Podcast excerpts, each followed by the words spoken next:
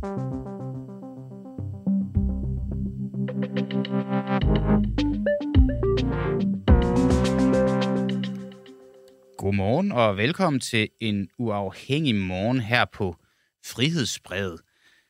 Det er kun mig, I får i dag. Maja, hun har fri, ligesom jeg har hver onsdag nogle gange, når man står så tidligt op, som vi jo faktisk gør hver dag, så er det også meget rart lige at kunne sove lidt længe, og det har hun så fået muligheden for i dag, og den konsekvens af det er så, at I må nøjes med mig, men jeg håber, I har en god morgen. Jeg håber, I har fået helt morgenkaffen op, og øh, kan tage det lidt stille og roligt på sådan en fredag herinde, der vi alle sammen går på, går på weekend. Det første, vi skal snakke om, det er, hvor langt er enhedslisten villig til at gå for at leve op til NATO-kravene. Et internt notat fra Forsvarsministeriet viser ifølge TV2 blandt andet, at der skal findes et, at der skal findes 130 milliarder til forsvarsudgifter over en 10-årig periode for at nå op på de 2% af BNP, som vi jo har lovet NATO. Så viser det også to, at man forventer et pres på, at Danmark til sommer øger forsvarsudgifterne ud over de 2% af BNP. Altså at vi skal give flere penge. Og øh, Trine Mark, forsvarsordfører for Enhedslisten, Godmorgen. Godmorgen. Ja, godmorgen. Øh, det vi taler om her øh, til morgen øh, med dig blandt andet, det er det her interne notat fra Forsvarsministeriet, som viser, at der skal findes 130 milliarder til forsvarsudgifter over en 10-årig periode for at nå op på de 2% af BNP, som vi har lovet NATO. Og man forventer et pres på, at Danmark til sommer øger forsvarsudgifterne ud over de 2% af BNP. Så jeg godt tænke mig at spørge dig, er 130 milliarder kroner for mange penge at bruge på forsvaret over 10 år? Så i enhedslisten har vi det udgangspunkt, at øh, vi i virkeligheden hellere vil diskutere indholdet af dansk forsvar, før vi sætter et tal på. Okay. Øh, hvis det virker lidt omvendt at sige, at vi skal bruge 2% af BNP på, på forsvar og på militær, så lad os finde ud af, hvordan vi bruger dem. Øh, helt grundlæggende synes vi, det er klogere på den anden vej rundt. Øh, men ja, det er rigtigt. Vi er skeptiske over for den oprustning, øh, som er i gang, drevet af NATO. Okay, men øh, jeg tænker bare, når vi regner med finanser og især penge i den her størrelsesorden, så vil det vel være meget godt, inden man begynder at, at handle ind af de forskellige øh, forsvarsprodukter, om man vil, øh, lige at kende et nogenlunde budget for, hvor meget vi vil handle ind for. Men der vil I hellere vide, hvad vi skal købe først? Jamen, jeg tror, jeg tror måske lidt, du siger det samme. Øh, altså, lad os finde ud af, hvad det er for en... Lad os have nogle grundlæggende diskussioner i, hvad er det for et forsvar, vi mm. gerne vil have i Danmark? Hvor er det, der skal investeres? Hvad er det for en, en type tilgang, vi skal have med vores forsvarspolitik? Mm. Øhm, og så lave et budget ud for det. Vi synes, det er underligt øh, at have den der 2% målsætning som sit omdrejningspunkt. Men hvis vi ligesom det, er jo, det, er jo, det er jo ligesom kravet fra NATO, at vi lever op til det det, som vi advarer imod, det er hovedløs oprustning. Og jeg synes, at det notat, som vi, øh, vi taler om her, som jo i virkeligheden siger, at de 2 procent er, dybest bare begyndelsen. Øh, der vil i løbet af, af noget tid blive øh, skruet op på det krav, så vi i virkeligheden skal som NATO-land højere op end 2 procent af bruttonationalproduktet. Og det, øh, så vi skal slet ikke leve op til det er vanvittigt dyrt. målsætningen? Undskyld? Vi skal slet ikke leve op til 2% målsætningen over for NATO. Nej, altså lige i øjeblikket, der, har vi, øh, der er, er, det, er det svært, kan man sige. Derudover så er der en øh, økonomistyring i forsvaret, der ikke lever op til helt grundlæggende men, principper nej, for god dig, det er svært at leve op til, men skal vi leve op til den? Vi er meget skeptiske overfor, man som NATO-land skal presses til at bruge 2% af BNP på forsvar. Jo, jo, ja. det, det er også okay, men, men så er konsekvensen vel bare, at vi på sigt ryger ud hvis ikke vi lever op til de krav, der er for at være med? Vi synes grundlæggende, at man fra NATO's side skal tænke på en bredere sikkerhedspolitik end den rent forsvarsmæssige. Det er klart, Danmark skal have et territorialt forsvar. Det skal de øvrige NATO-lande også. Og vi er i en presset situation med krig på europæisk grund. Øh, så det handler sådan set ikke om, at der ikke skal være noget militær. Det handler om at få en diskussion af, hvad er det, der er brug for jo, jo, det er med på, men, men, men, du, du, men altså, det, vi snakker forbi hinanden lige nu. Altså, anerkender du, okay. at vi skal leve op til kravet for at være en del af NATO? Jeg anerkender, at uh, NATO lægger et uh, pres på NATO-landene. Nej, spørgsmål. anerkender jeg, du, jeg, anerkender, nu, jeg anerkender, at NATO har sat den målsætning. Så, ja. så anerkender du vel også, at hvis vi aldrig lever op til den målsætning, så ryger vi ud. Jeg ved ikke, om vi gør. Øh, jeg konstaterer, at de 2% jo efterhånden er en, øh, en modsætning i fortiden. Øh, det, det I selv fortæller af nyheder her til morgen, er jo, at, at NATO i løbet af den kommende tid vil sige, at det er virkelig kun bunden. Mm. Vi skal højere op end 2%. Okay, men så lad os prøve at tale om det indhold, der er i. Fordi jeg kunne godt tænke mig så at spørge, hvad kan vi så ifølge enhedslisten undvære at bruge penge på? Så lad os tale om, om, om det. Kan vi undvære at bruge penge på materiel til Ukraine? Nej, naturligvis kan vi ikke det. Og enhedslisten har hele vejen igennem støttet de donationer, som Danmark har givet til Ukraine. Mm. Ukraine er ude i en selvforsvarskamp, og den skal vi bakke op om, også okay. når det gælder militært i sin kamp. Kan vi så undvære flere danske soldater og bruge penge på det? Det er, jo en, det, er jo en mærkelig, det er jo en mærkelig samtale, det her, synes jeg. Jeg synes, det vigtige er at sige, at ja, der er brug for territorialforsvar, Mm. Der er også brug for at gøre noget ved cybersikkerhed. Vi er under et ekstremt pres i Danmark og store dele af Europa på, på cyberfronten. Øh, vi synes også, at vi bør diskutere, hvad er det for en form for beredskab, man skal have i, øh, i sit land. Der er klimakriser, der er kritisk infrastruktur. Hvad, hvordan skruer man det sammen? Så er der åbenlyst også en diskussion omkring værnepligt. Mm. Øh, vi går jo ind for en ligestilling mellem mænd og kvinder. Vi synes også, man skal diskutere, om værnepligten virkelig ikke skal skal moderniseres og forstås lidt bredere, end den bliver forstået nu. Så alle de her former for indholdsdiskussioner vil vi utrolig gerne være med i. Det er jo det, jeg gør nu. Det er jo det, jeg gør nu. Jeg spørger, vi snakker om, øh, hvad det er, vi ikke skal bruge penge på. Vi snakker om indholdet nu. Du vil ikke være med på at snakke om, hvor mange penge man skal bruge. Det er okay, den køber jeg så. Så prøver jeg at spørge ind til, hvad det er for noget, vi skal, vi skal undvære, hvis vi skal bruge færre penge på, på forsvar. Hvad så med missilsystemer? Skal vi bruge penge på det? Jeg, jeg er ikke interesseret i at tage en diskussion med en eller anden checkliste, du sidder med på dit bord lige nu. Det jeg synes jeg ikke er en, en særlig øh, hvad kan man sige, moden politisk måde at diskutere på. Ja. Jeg siger jo, lad os, lad os få en grundlæggende diskussion på partierne iblandt omkring indholdet. Hvad er det, vi gerne vil med dansk forsvar? Men hvad går I til den diskussion med? Altså, går I bare ind med total åben sind og har ikke øh, tænkt over, hvad vi skal bruge penge på, og hvad vi ikke skal bruge penge på, eller, øh, eller har I nogle tanker? Altså, det er jo det, er jo det, det Jeg har lige sagt nogle af tingene til dig, for eksempel, ikke? Jo, jo. Øh, men men ja. derfor er det jo stadig... Altså, altså kampfly for eksempel også. Altså, nu ved jeg godt, du siger checkliste. Det er nok, jeg har øh, fire punkter stående her med sådan en rimelig essentiel del af et forsvar. Men dem vil du ikke forholde dig til, om vi skal have det danske forsvar, eller i så fald mere af? Jeg, jeg tror egentlig, jeg synes, jeg har svaret om, jeg vil gerne sige det igen. Svaret, du svarede på materiel til Ukraine, det skal vi. Den får du. Flere danske soldater, det vil du ikke rigtig svare på, andet end noget med noget værnepligt, der skal gentænkes, og vi skal have, øh, det skal være ligestilling på området, så kvinder også kommer til. Okay, det vil så måske faktisk i virkeligheden øh, give nogle flere soldater. Missilsystemer, den vil du ikke svare på, om vi skal undvære. Jamen, det er fordi, at det er derfor, jeg siger, jeg tror måske ikke helt, du hører, hvad det er, jeg siger. I virkeligheden, jeg synes, jeg har svaret. Okay. Grundlæggende går til diskussionen meget mere overordnet. Det, jeg, jeg kommer ikke til at sidde og sige, at vi har de her 10 ting på vores indkøbsliste, for det er ikke sådan, vi går til den her diskussion. Vi mangler grundlæggende, og det er forskellen på, kan man sige, på, mm. på, på journalistikken og på politikken, at vi mangler, synes vi, en grundlæggende diskussion partierne iblandt om, hvad er det for et forsvar, vi mener, Danmark skal have. Ja. Øhm, det er udgangspunktet. Og okay. det handler ikke om enkelte materieltyper i første runde. Det er mere en diskussion om, hvad er det for en type forsvar, Danmark skal have. Det er den vej, vi gerne vil diskutere det. Øhm, og det, øh, det har vi egentlig sagt hele vejen igennem. Alright. Det kan også godt være, det er mig, der ender med at sovs for meget rundt i det samme. Så vil jeg spørge dig om, i stedet for, om Danmark skal ud af NATO, når krigen i Ukraine den slutter?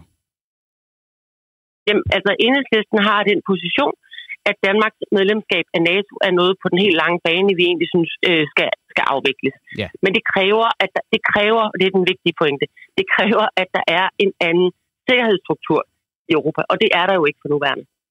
Okay, så det kræver, at Europa får en sikkerhedsstruktur udenom NATO?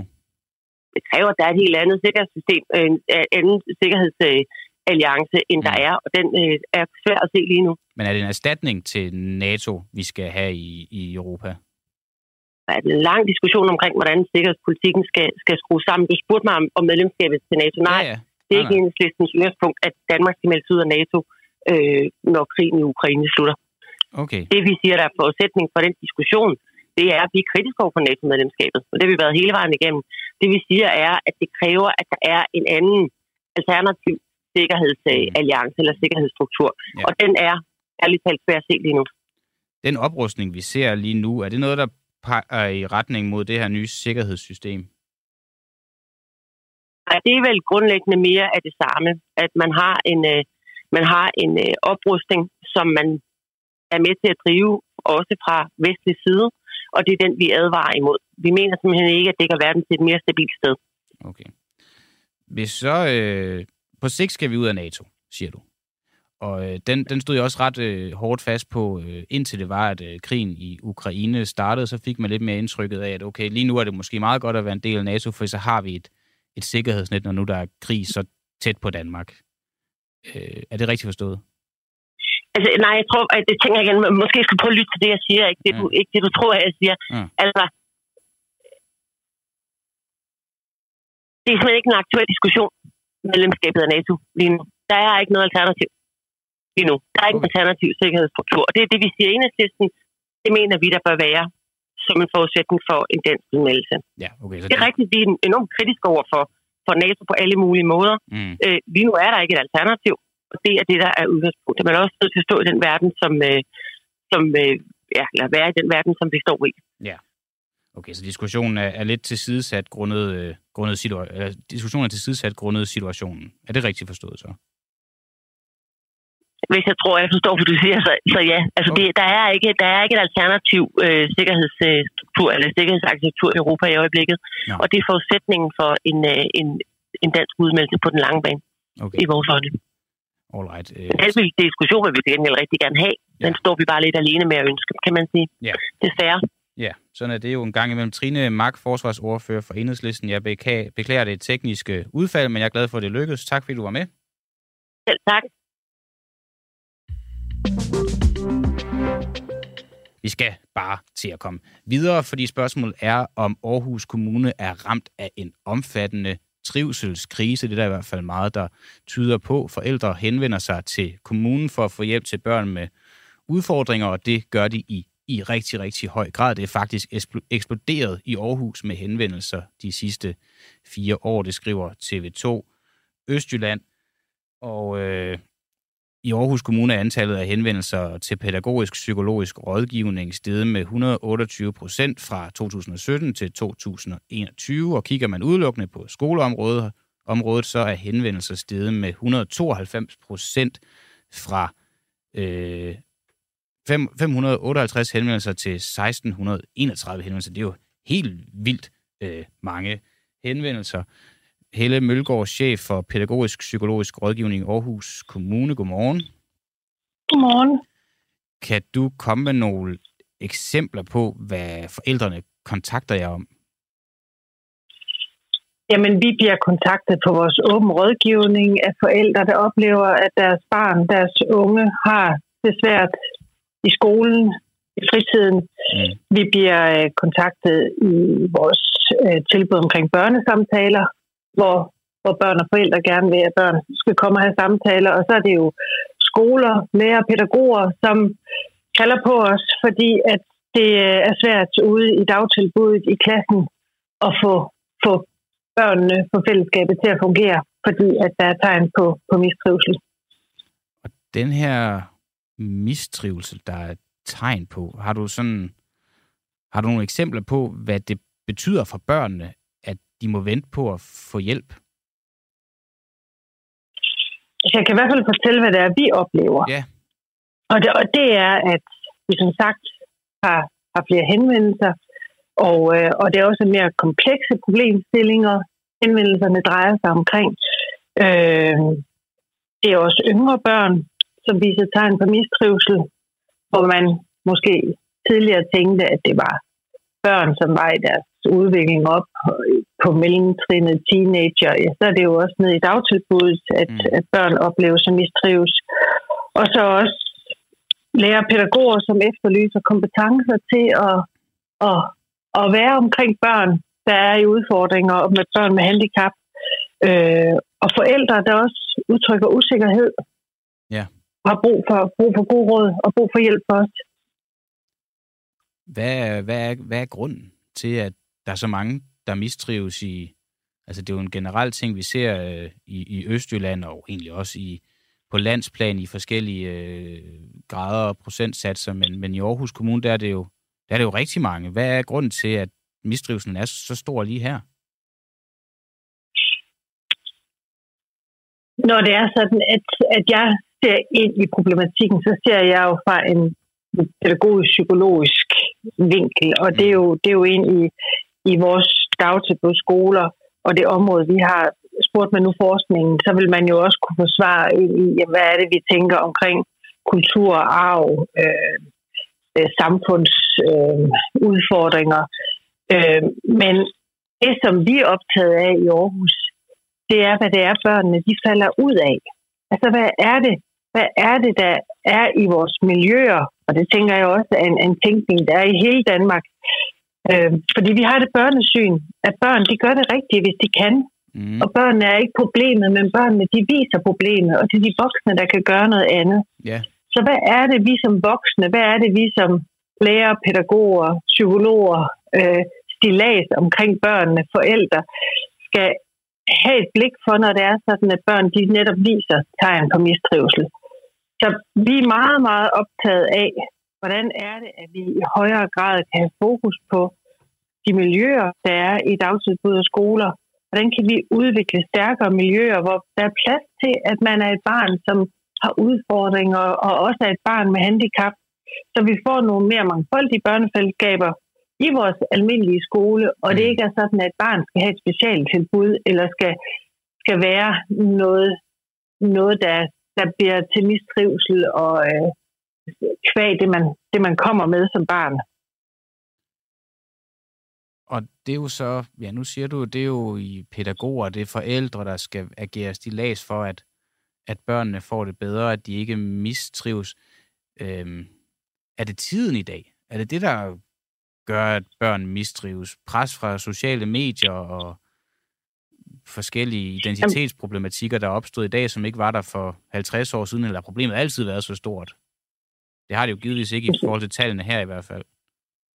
Nej, og der, og der kan du spørge ind til forskellige positioner og, og forskning og videnskab, der findes på det, mm. men, men det, der i hvert fald bliver talt frem af mange forskere, det er jamen, den udspændthed, der er i vores samfund, de krav, der er til præstation, yeah. til tempo, til oplevelse af, at man står alene og skal, skal bære mange ting selv som barn.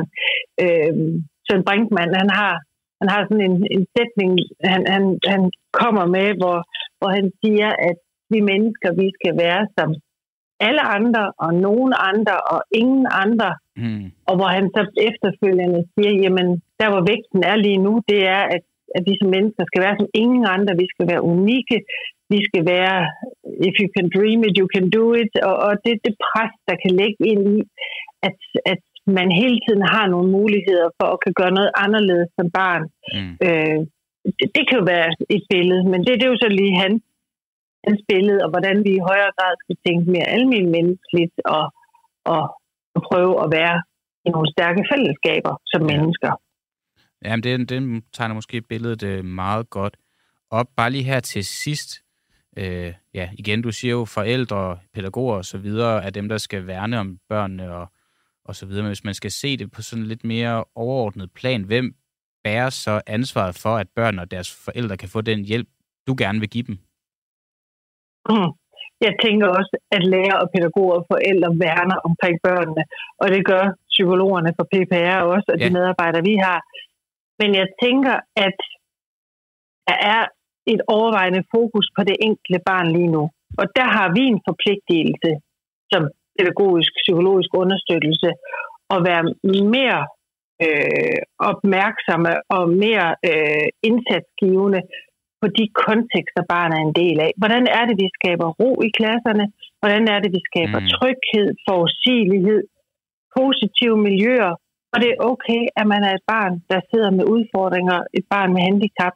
Vores forskning siger jo, at, at de indsatser, som nogle børn har brug for, hvis man for eksempel har autisme eller ADHD, det er faktisk indsatser, som er gode for alle børn i klassen.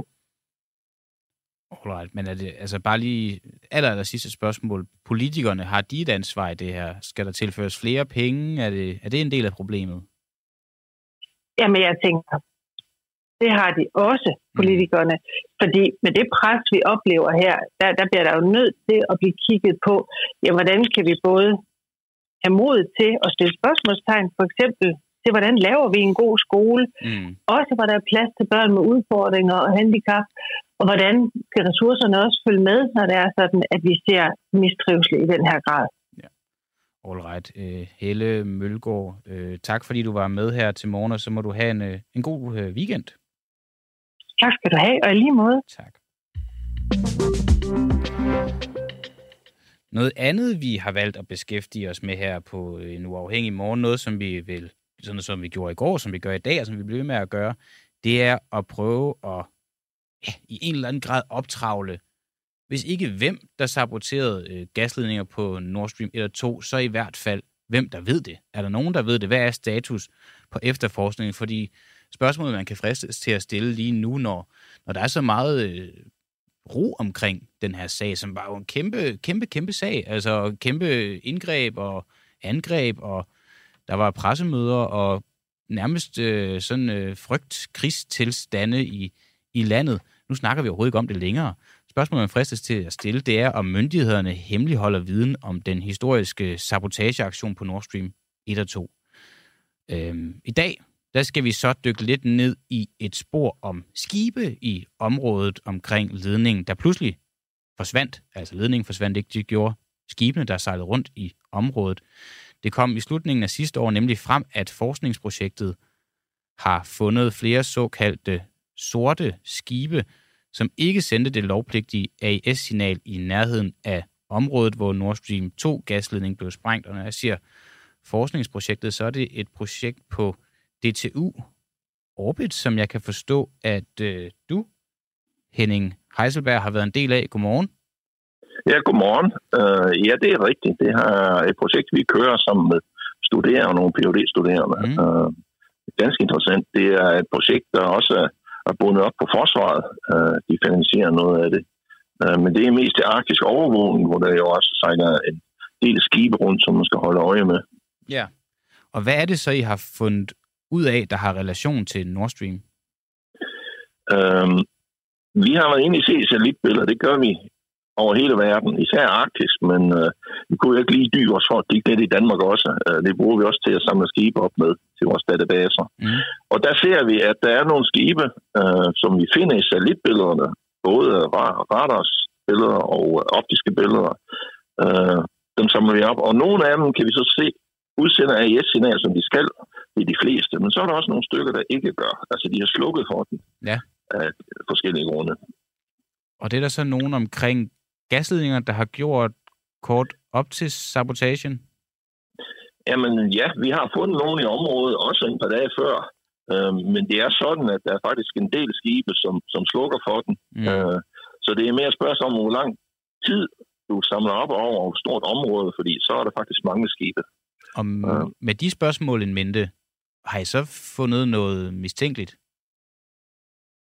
Øhm, det, nej, altså det, det vil jeg ikke sige. Altså, de sejler rundt i området, og nogle de ligger stille forskellige steder. Uh, det har vi ikke rigtig moniteret, fordi det er jo en myndighedsopgave. Vi, vi leder efter, ja, vi finder skibene øh, mest i Arktis, skal jeg sige.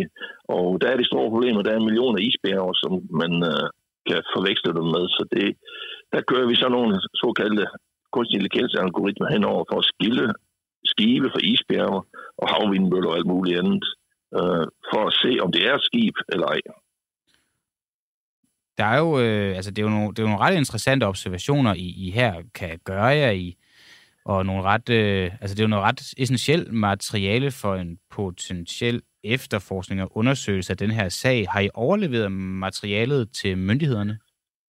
Øh, øh, vi har orienteret dem, fordi det er et projekt med forsvaret. Øh, så de er orienteret om det, men de har ikke øh, bedt om yderligere information eller en, en, en rigtig grundlæggende undersøgelse. Det kunne vi godt gøre, øh, hvis de beder om det, men det er jo en myndighedsopgave, øh, så den ligger der.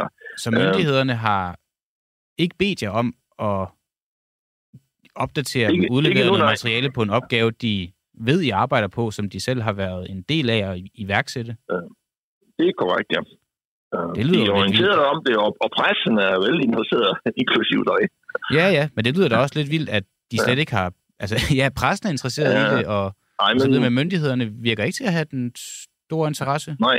Uh, jeg vil sige det, at det er et stort område omkring Bornholm, og det er jo en lang periode, vi ikke, hvornår sabotagen faktisk er blevet foretaget. Altså, hvis der er lagt miner ned, det kan være sket måneder før, så mm. det er jo en lang periode at lede over, så den er svær, den der. Og der vil jeg gerne lige bruge et minut på den anden event, jamming-eventen op ved uh, Storbælt ved ja. Samsø. Der ved vi, det skete den 3. oktober kl.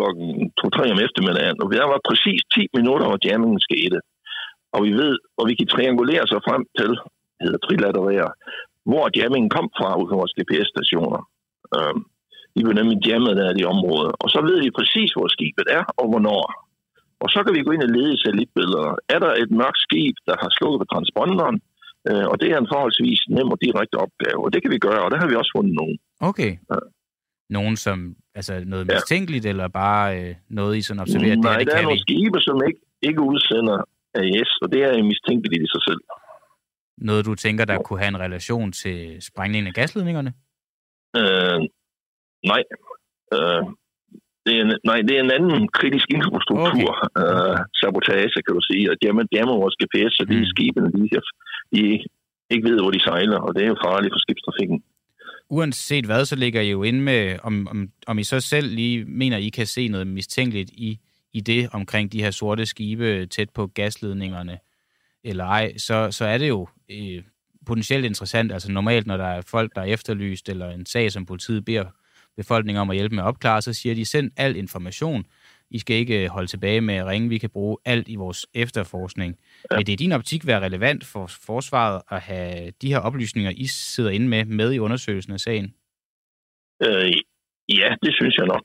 Sammen med, med alle mulige andre undersøgelser af mm. Selve eksplosionen dernede på havbunden, og hvornår og hvilken eftervirkning, så kan de jo se på rystelserne, hvilken type eksplosion det er osv. Så, så der er, det, det kunne indgå i en, en del af undersøgelsen, bestemt. Og øhm. når du så har den overbevisning, falder det da så bemærkelsesværdigt, at de ikke beder om oplysningerne? Øh, det må du spørge dem om. Øh, altså, de bliver jo orienteret indirekte. Øh, Okay. Altså, og vi har jo også lagt billeder frem til jer, pressen, ja, ja. af et konkret skib et par dage før. Ja. Uh, men der er som sagt, det er en svær opgave der mm. ved Nord Stream, fordi det kan jo være sket mange måneder før, at de har lagt det ned. Har du på noget, uh, tidspunkt, været i kon- har du på noget tidspunkt været i kontakt med nogle myndigheder? Jamen, vi har jævnlig kontakt med forsvaret. Okay. Hvad, hvad um, går den kontakt ud på? Kan du, kan du sige det? Jeg var klar, der er noget, der jamen, det er vores projekt, noget projekt hedder Mørke Skibe, eller ja. Dark som du kaldte det. Uh, og det er mest med fokus på Arktis, og det er jo et kæmpe område, som Arktisk Kommando skal overvåge. Okay. Og det er en stor udfordring. Um, så jeres kontakt med forsvaret omkring de her sorte skibe har drejet sig om det, og ikke om gasledningen? Ja. Ja. Okay. Det vil jeg øhm, sige bemærkelsesværdigt, synes jeg, og interessant. Uh, Henning Heiselberg, seniorforsker på afdeling for rumforskning og teknologi på DTU Orbit. Det er en lang titel, du har, men vi kom igennem den. Tak, fordi du var med her til morgen. Det var en fornøjelse. Velbekomme.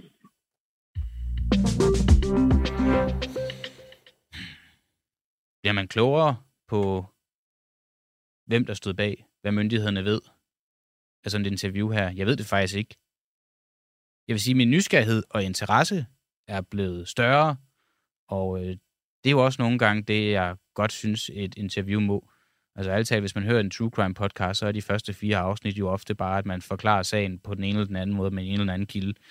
Øh, hvis man vil dykke helt ned i materien, så skal man jo have alle mulige oplysninger med, og det er jo så det arbejde, vi prøver at gøre her, og i dag så blev det med Henning, og hvem ved, der er, hvem ved hvem der er med på, på mandag. Var sovnepræsten Flemming Ples en seriekrænker? Frihedsbrevet har i dag en, en afsløring, og det er, at vi kan afsløre, at der lå langt flere klager over den skandaleramte kendispræst, en kendispræst, Flemming Ples, end dem, der hidtil har været fremme. Vores journalist Helle Fusager har nemlig set flere ubeskrevne hemmelige dokumenter og skaffet en række af de hidtil ukendte klager og konklusioner. For to år siden så beskyldte fem kvinder Flemming Ples for at misbruge sit embede til at indlede intime forhold til sårbare kirkegængere. Jeg ved ikke, hvor mange af jer, der kan huske den sag. Dengang så mørklagde øh, kirkeministeriet sagen, og Ples han sagde, han sagde selv sit job op. Helle Fusager, journalist på Frihedsbrevet. Godmorgen. Godmorgen. Kan vi bare lige hurtigt sådan øh, kendispræst Flemming Plæst, det, det er jo ikke sikkert, at det er alle, der ved, hvem han er. Kan du sige noget kort om ham, hvem øh, han er? Ja, altså Flemming Plæst, han har været præst i mange år på Christianshavn i København. Mm. Og øh, det lyder måske ikke som noget særligt som sådan, men det der er med Flemming Plæst er, at han har været meget mere end en præst. Øh, altså i sit præsteembede har han virkelig været sådan en, som alle de kendte er blevet videt af og begravet af. Men han har også øh, været for eksempel regionspolitiker for Socialdemokratiet, mm. øh, hvor han er blevet valgt ind flere gange, og øh, er venner med flere kendte knupper skulder med statsministeren, og jeg har deltaget i et hav af tv-programmer og radioprogrammer. Øh, så han er sådan en, man hører om også, fordi han er sådan, har været en meget moderne og sådan grænsesøgende præst, der har for eksempel fået en næse på et tidspunkt for at øh, spise middag med sine gæster i øh, reality-serien, eller reality-tv'et øh, til middag hos. Oh. Så han er sådan en, som øh, ja, han er, har været kendt i medierne han og er, kendt for at debattere. Han er grænsesøgende, siger du, og det er der også noget her, der tyder på, at han er på flere planer. Hvilke andre indtil nu ukendte grælde eksempler er det de her dokumenter, du har fået indsigt i, viser?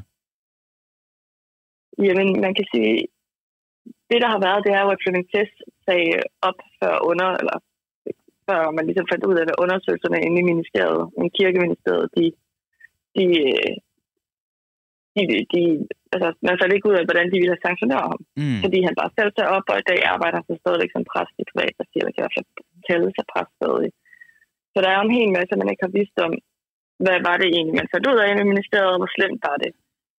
Øh, og det er så det, vi kan fortælle nu, at, øh, at ud over de fem klager, som man kendte til i forvejen, jamen, så fik ministeriet mindst 18 henvendelser, som handlede om ham, hvoraf øh, 14 deltog i advokatundersøgelsen, hvor de fortalte om, ja, altså, at han har haft upassende og grænseoverskridende adfærd, og især det her med, at han har udnyttet sit præsteembede til at indlede nogle intime forhold til, til kvinder. Mm. Øh, blandt andet så er der en tidligere ansat, en tidligere korpige, som øh, fortæller sin historie øh, om, hvordan han, da hun var ansat under ham, øh, havde sex med hende, eller ikke havde sex, men havde et seksuelt forhold til hende, hvor han lukkede hende med hjem til middag og efterfølgende med hende i sengen. Øh, på trods af, at hun forinden havde ja, nærmest haft psykologsamtaler med ham, fordi hun havde det rigtig svært. Øh, og efter at de så ligesom havde været sammen, jamen så vendte han på en tallerken og opførte sig modbydeligt over for hende i kirken og så øh, Hvordan det? hun til sidst i sit job. Hvordan mod Jamen altså, som hun selv fortæller det, er, at, øh, at han var meget vælsindet. Altså han skiftede ligesom øh, fra på det ene tidspunkt at ville kysse og kramme, og så på det andet tidspunkt at skille hende ud foran alle, og mm. spørge, om hun ville blive fyret, og kritiseret, at hun ikke var god til at synge. Og, og hun havde, altså, som hun selv fortæller, var hun meget sådan, usikker, og det var faktisk det, hun havde snakket med Flemming Tess om, inden, øh, inden han ligesom lukkede hende med hjem, at hun var usikker, og hun var seksuelt uerfaren, hun var jomfru, hun var kun 23 år, han var ja, 55, tror jeg det var. Mm. Øh, og var jo både hendes chef og præst. Og hun fortalte ligesom om, at ja, hun var usikker, og hun tvivlede på sin egen seksualitet, og hun var i tvivl. Hun havde problemer hjemme med familien og i sin karriere. På alle tænkelige måder bare sådan udsat på det tidspunkt. Og øh, ja, så hun følte jo lidt, at han måske, altså det der med, at han kom ligesom tæt på hende, og da han så havde fået, hvad han ville, jamen så, så skubbede han hende bare væk igen og begyndte at ligesom ydmyge hende foran, øh, foran alle kollegaerne inde i kirken. Altså i sådan grad, at hun til sidst følte, at hun var nødt til at sige sit job op. Okay. Det er jo en artikel, du har øh, skrevet det her, som man kan gå ind på. Man kan blive medlem af Frihedsbrevet, så kan man gå ind og, og læse den. Der udruller du, du det hele. Du har også talt med, med flere eksperter, øh, blandt andet en øh, forsker i seksuel chikane på Aalborg Universitet. Og jeg ved så, at du også har ringet til, til Flemming Ples, og jeg tænker, at vi lige øh, siger øh, tak til dig, Helle Fusa, og så hører vi øh, det bånd og så kan man læse hele din artikel ind på Frihedsbreds hjemmeside. Tak fordi du var med, og så hører vi lige dit interview med Flemming Plæs. Selv tak. Hej. Hej. Og her kommer interviewet med Flemming Plæs.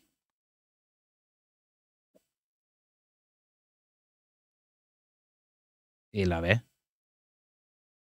Det er ekstremt antiklimatisk, hvis vi ikke får mulighed for at høre det. Jeg har selv hørt interviewet. Altså, jeg, jeg Der var er han. nødt til at sige det samme til dig, som jeg har sagt fra day one. At jeg kommer ikke til at udtale mig om den sag, fordi jeg er tjenestemand. Den eneste, der kan udtale sig, det er Københavns biskop. Og, øh, og det kommer til at være den samme øh, snak til dig, eller samme øh, ting, jeg siger til dig, som jeg har sagt til alle mulige andre. Og, og jeg kommer ikke på noget tidspunkt til at sige mere, før end den dag, jeg beslutter mig for selv at sige det på min egen måde og, og på min egen vilkår.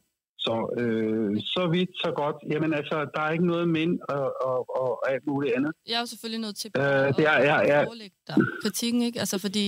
nogle Jamen altså, jeg- ud nu, jeg har jo hørt- ekspert til at sige, at, sige, at det viser, at alvorsgraden er værre eller større, end man troede hidtil. Ved du hvad, jeg kommer til at gentage, som jeg har sagt til dig lige for lidt siden. Jeg er tjenestemand, jeg kan ikke udtale mig. Det kan være svært ikke at, skulle, at kunne udtale sig, men det kan kun Københavns biskop. Så sådan er det. Men det har eksperter jo netop sagt, du godt kan. Sådan opfatter jeg det ikke, og øh, derfor så fastholder jeg til dig, som jeg siger til dig, jeg kan, kun, jeg kan ikke udtale mig.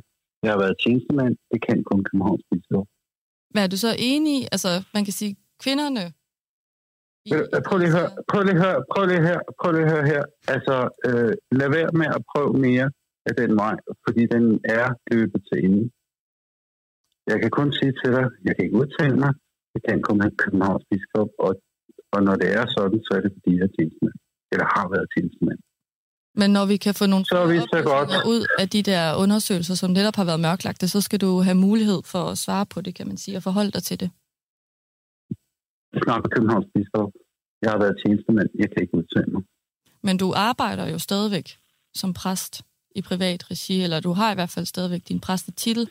Så på den måde er det vel også relevant, hvordan du, kan man sige, altså hvis det er sådan, at de ligefrem har vurderet inde i ministeriet, at din opførsel var så upassende, at du ikke skulle bestride det erhverv mere, men at du så kan fortsætte i privat regi.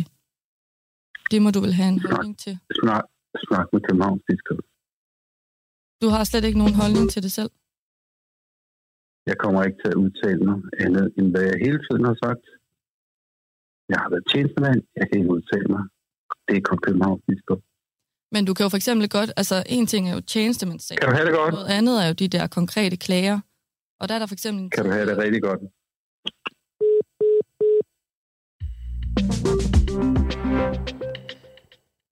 I dag der er der jo øh, der er der møde i Folketingets grænsningsudvalg, hvor man skal tage stilling til, om der skal laves en forundersøgelse forud for en eventuel grænsningskommission af sagen om Ahmed Samsam. Vi har talt med politisk ordfører Christian Rabia Madsen, politisk ordfører for Socialdemokratiet, og øh, han siger en øh, lang række ting, øh, blandt andet, at øh, forsvaret, han siger, der er simpelthen nødt til at være særlige rammer omkring efterretningstjenesterne og kontrollen med tjenesterne. Det er paradokset på det her område, at, far, at forsvaret af vores åbne samfund i visse sammenhænge kræver lukkethed. Hvad angår konkrete sager, så bør spørgsmål om efterretningstjenesternes eventuelle ageren behandles inden for de rammer, der er fastsat af Folketinget for indsigt, tilsyn og kontrol med efterretningstjenesterne. Det er der et særligt udvalg til i Folketinget. Spekulationer om konkrete sager, som udenforstående ikke har indsigt i, kan ikke hver gang føre til, at man nedsætter en undersøgelseskommission eller andre særlige undersøgelser. Jeg ser frem til mødet i Grænsningsudvalget på fredag, altså i dag kl. 13, og vil som altid lytte til, hvad mine kollegaer i Folketinget har at sige. Så slutter han af med at sige, øh, skrive et citat til os, og øh, han fortæller os også, at det er alt, hvad han kan og vil sige, og hvis vi stiller opfølgende spørgsmål, så vil vi få akkurat det samme svar. Peter Velblom, du er gruppeformand for Enhedslisten. Godmorgen. Godmorgen.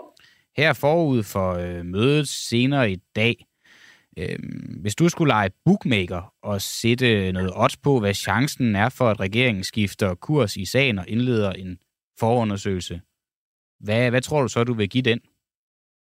Øh, jamen, nu er det jo heldigvis sådan, at øh, regeringen behøver ikke at bakke op om at lave en forundersøgelse. Det kan et, øh, et mindretal på, Mm. på, der repræsenterer 60 mandater gøre. Så, så hvis, hvis oddsene går på, hvor, hvad sandsynligheden er for, at vi får en forundersøgelse, så øh, er det nogle temmelig gode odds.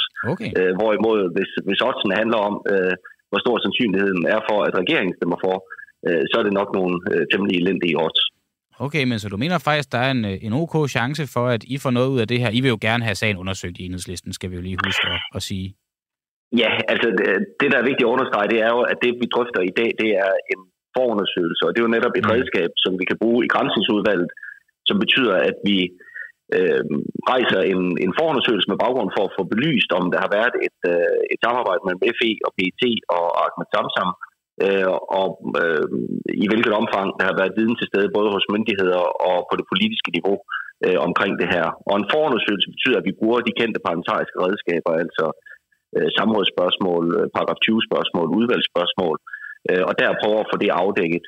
Øh, når den forundersøgelse så er afsluttet, vi har stillet spørgsmål for et svar på det, dem, ja, så kan vi tage det op i udvalget igen, øh, og hvis vi ikke føler, at vi har fået svar øh, på det centrale spørgsmål i forhold til det, ja, så kan vi sige, at så ønsker vi at nedsætte en, en, øh, en grænsningskommission, altså ligesom man gjorde i forbindelse med, med minkskandalen. Mm. Øh, men, men hvis det skal ske, så kræver det altså, at der er et flertal i Folketinget. Så, så forundersøgelsen får vi, men spørgsmålet om, om vi får den grundige øh, undersøgelse af hele forløbet, ja, det afhænger så af, om der kan skaffes et flertal i Folketinget. Og det er jo så det, vi prøver på at få, at få sikret, øh, og prøve at, at banke noget fornuftigt ind i, øh, i regeringen, og få dem til at anerkende, at, at det her det er nødvendigt at få undersøgt. Og derfor vil jeg også godt lige sige, nu hørte jeg, at du, du læste øh, citat fra, fra Christian Rabia op, Altså, det er jo ikke fordi, der er tale om, at hver gang der opstår tvivl om et eller andet, så går vi bare ud og siger, at nu skal der laves en, en, en, øh, en grænsningsundersøgelse. Altså, her der er der jo skabt utrolig berettiget tvivl om, hvad det er, der er sket. Altså, vi ved, at der har været øh, forhandlinger mellem Samsams advokat og efterretningstjenesterne. Det gør man jo næppe, øh, uden at der har været et samarbejde først.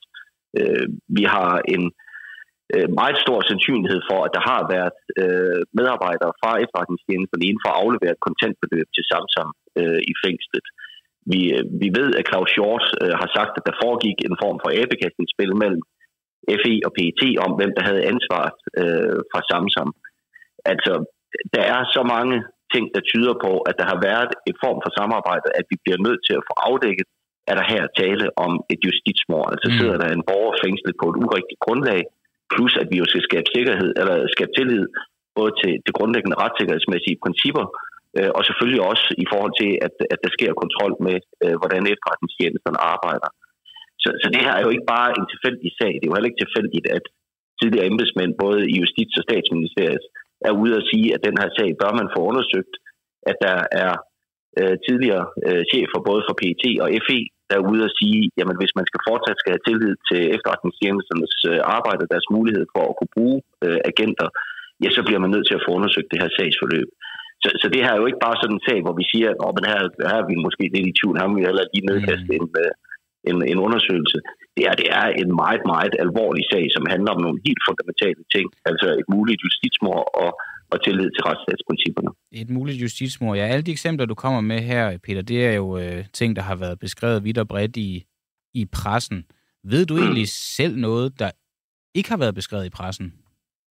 Nej, det, det gør jeg ikke. Altså problemet er jo her, at, at der er alt for mange ting, vi ikke ved. Altså der Mm. bliver rejst alt for mange spørgsmål, øh, og vi får alt for få svar.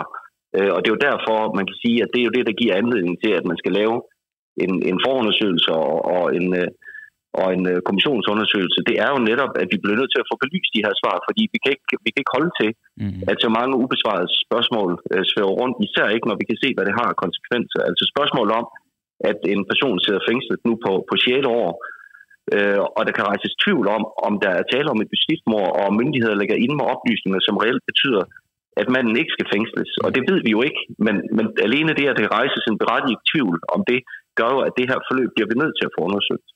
Består Samsam-sagen af andet end udokumenterede påstande? Ja, der er jo klart uh, dokumenterede påstande. Altså for eksempel det, at der har været uh, deciderede forhandlinger mellem FE, PET uh, og Samsams tidligere advokat. Uh, altså det, er, det ligger der jo klart Men det er jo ikke dokumenteret. dokumenter, der er nogen, der har været ude og bekræfte andet end sådan Ahmed Samsam-siden? Jo, jo altså der, der, ligger jo, der ligger jo dokumenter, som øh, klart dokumenterer, at der har været et forhandlingsforløb. Øh, det er jo ikke, altså, det, det er jo dokumenter, som ligger, det, det er det, vi helt konkret ved. Mm. Det er, at der har været forhandlinger. Så er der andre ting, hvor man kan sige, at det, det ligger der ikke et klokkeklart bevis på. Det er bare nogle meget klare indicier. Altså for eksempel, at, at Claus Hjort siger, at der foregik et abekastningsspil. Det er efterhånden også temmelig godt dokumenteret, at der har været øh, øhm, øh, hvad hedder det, medarbejdere fra, fra PET øh, på besøg i, øh, i, øh, i fængslet. Jo, men det kan der jo være mange grunde til. Det kan der være mange grunde til.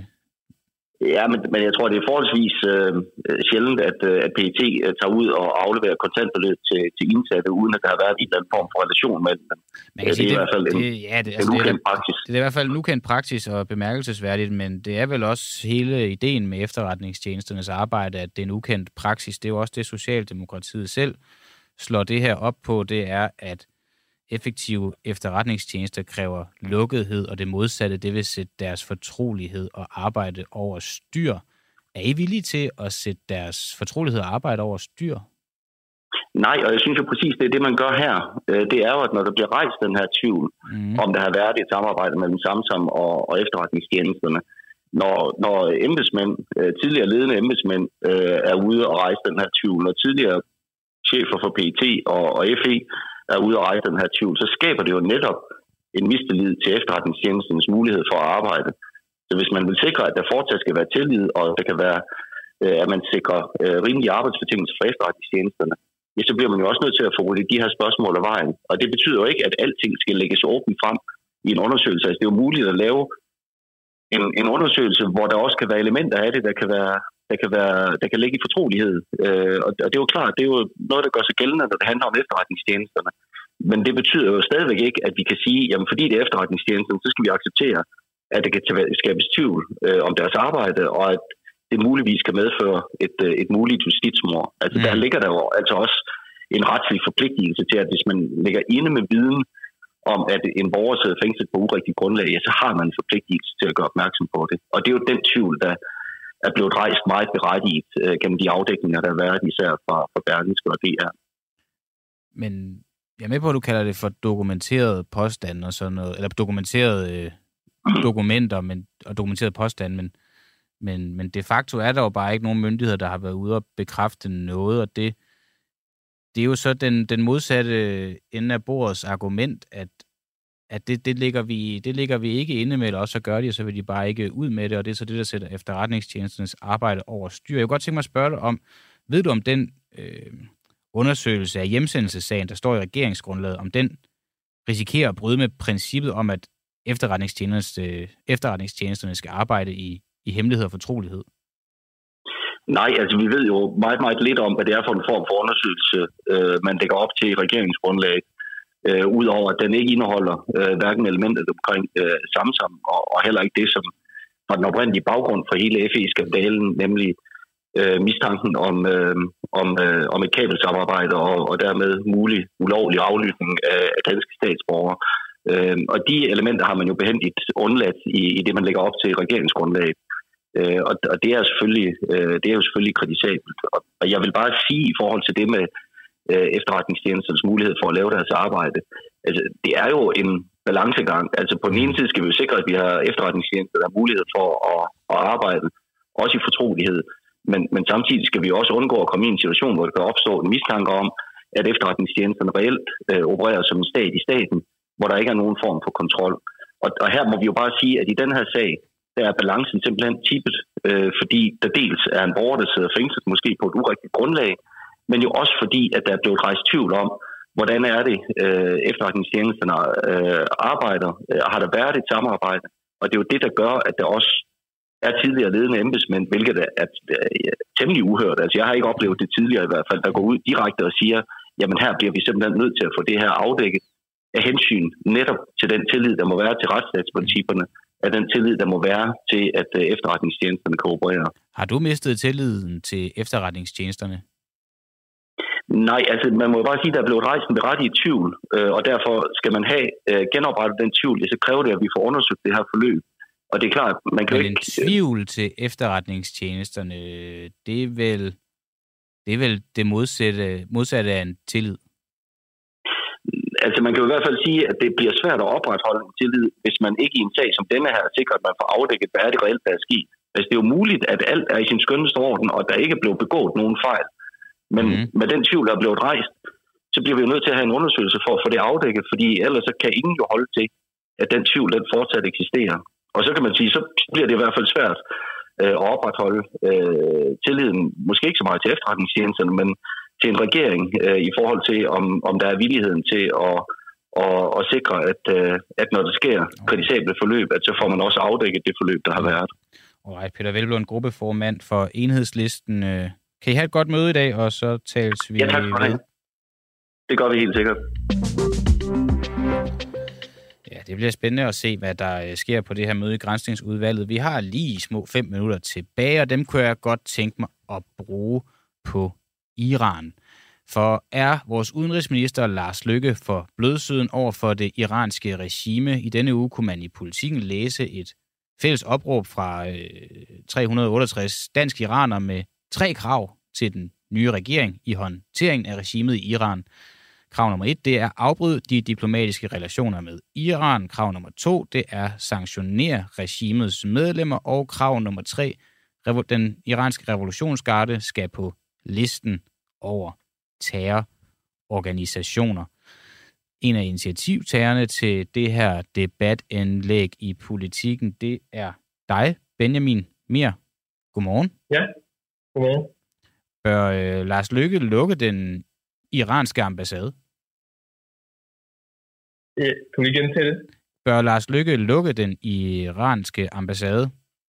Ja, det synes jeg, han øh, bør gøre. Og hvordan sådan øh, i, i din optik hjælper det øh, diplomatiet, eller påvirker det diplomatiet? Jamen altså, det påvirker jo diplomatiet med, med hvad hedder det nu, afbrud, altså diplomatiske forbindelser, og grunden til, at øh, man bør gøre det, det er fordi, at uover i øh, det iranske regime gør de ting, som de gør nede i det islamiske regime, undskyld, gør de ting nede i Iran, som de nu engang gør. Mm. Så er der også noget at gøre med, at de prøver at lave attentatforsøg heroppe øh, på eksiliranere. De har gjort det før, som vi så blandt andet i 2, august 2018 med ASMLA-gruppen, hvor Chilands-trafikken blev lukket ned. Og det er, øh, og det ved politikerne også en ret åben hemmelighed, at det er ambassaden, der bliver brugt som spioncentral. Så det er også noget at gøre med, at regimet ikke respekterer diplomatiets spilleregler, og derfor skal man sætte en hård, hård altså, noget overfor dem. Den iranske ambassade i Danmark bliver brugt som spioncentral? Ja, det er meget normalt, at uh, ambassader, islamiske regimes ambassader rundt omkring bliver brugt som spioncentral. Mm. Og da, vi, da jeg spurgte nogle af folketingspolitikere om det, så, så var de også bevidste om det. Okay. Ja, fordi du har så... Altså, det er så egentlig også godt ved at høre om det, jeg har fået nogle tilkendegivelser fra danske politikere om de her ønsker, øh, I her øh, fremlægger. Har, har I det? Nu siger du, du har talt med nogen. Har det været i forbindelse med, at, at ønskerne her har været i politikken? Øh, nej, det, det har ikke så meget øh, forbindelse med, at ønskerne har været politikken, men det har været mere sådan, hvad den danske iranske diaspora har, øh, har vil, altså der er mange andre iranere, der også har sagt det til, til politikerne, men mm. politikernes svar er til os, at de gerne vil bevare en diplomatisk forbindelse, fordi at så kan de også kalde dem ud, øh, kalde dem samtaler, skælde dem ud for de menneskerettighedsbrud. Men der er det der, hvor vi prøver sådan at forklare dem, at det, det har virkelig ikke nogen stor rolle. Hvad hedder det nu? Selvom på en måde selvfølgelig, man kan godt forstå det fra deres perspektiv, men mm. vi, jeg synes, når, når de laver uh, attentater heroppe, så synes jeg, der er en meget klar rød grænse, der bliver overskrevet. Der mener jeg, at der, der bør man bare afbryde. Øh, men du siger selv nu, at øh, vi spiller jo ikke så stor en rolle her i Danmark i forhold til, hvad man kan påvirke Iran til at gøre så frem, at man bevarer ambassaden og prøver at arbejde diplomatisk frem. Det argument kunne man Nej, jo også bruge det, den... Det, det, det ja. gør man ikke, men hvis du lukker ambassaden, så kan du sende et, så kan du sende et klar signal, og så kan du måske skabe en uh, effekt. Så nej, så normalvis så spiller Danmark ikke den største rolle, men går man uh, forrest og lukker ambassaden, mm. så, vil man kunne spille, altså, så vil man kunne sende et signal, der måske vil skabe en dominoeffekt i Europa. Tror du det? Altså, at de andre lande vil følge trop? Jeg tror, jeg tror i hvert fald, det vil blive taget op til overvejelse som absolut minimum. Altså, Mm. fordi altså, det islamiske regime, det er, altså, det er virkelig ikke populært i Europa nu. Øh, Altså, det er virkelig også kommet op på dagsordenen, heldigvis. Men går Danmark forrest og lukker ambassaden, så vil det muligvis skabe en dominoeffekt, der som minimum. Altså, det vil tvinge de andre lande til, til at overveje at gøre det samme. Men kunne dominoeffekten ikke også opstå, hvis man kalder den iranske ambassadør ind til en, til en ordentlig skideball, og virkelig tegner linjerne op, og gør alt, hvad man kan Nej, af diplomatiske altså, det- det- veje for at det, sige det, det, kraftigt det er fra. fuldstændig, ja, det, det er de fuldstændig ligeglade med. Altså, Okay. de, de er ligeglade med de skideballer, men hvad de ikke vil være ligeglade med, det er at få lukket deres ambassade. Hvorfor vil de ikke være ligeglade med det, hvis de er ligeglade med skideballerne? Undskyld. Hvorfor vil de ikke være ligeglade med at få lukket ambassaderne, hvis de alligevel er ligeglade med, at vi skælder ud og er uenige med dem? Fordi altså, det, er- deres ambassade vil påvirke deres evne til at lave, blandt andet at lave spionage, og Mm. det vil også være med til at, altså det, de har en ambassade, det er også med til at vise en vis form for legitimitet, altså vi, øh, vise øh, omverdenen, at øh, omverdenen legitimiserer det iranske regime, så det er forskellen på at lukke ambassaden, og så hvor den bliver kaldt skideballer. All right. Øhm, Benjamin Altså Mær... det der med at kalde sig skideballer, det, det er noget, man har gjort før, og det er altså skide. All right. Benjamin Mær, initiativtager til det her debatindlæg, og så er du selv øh, dansk iraner. Tak fordi du medvirkede her til morgen, og god dag Tusind tak. og god weekend.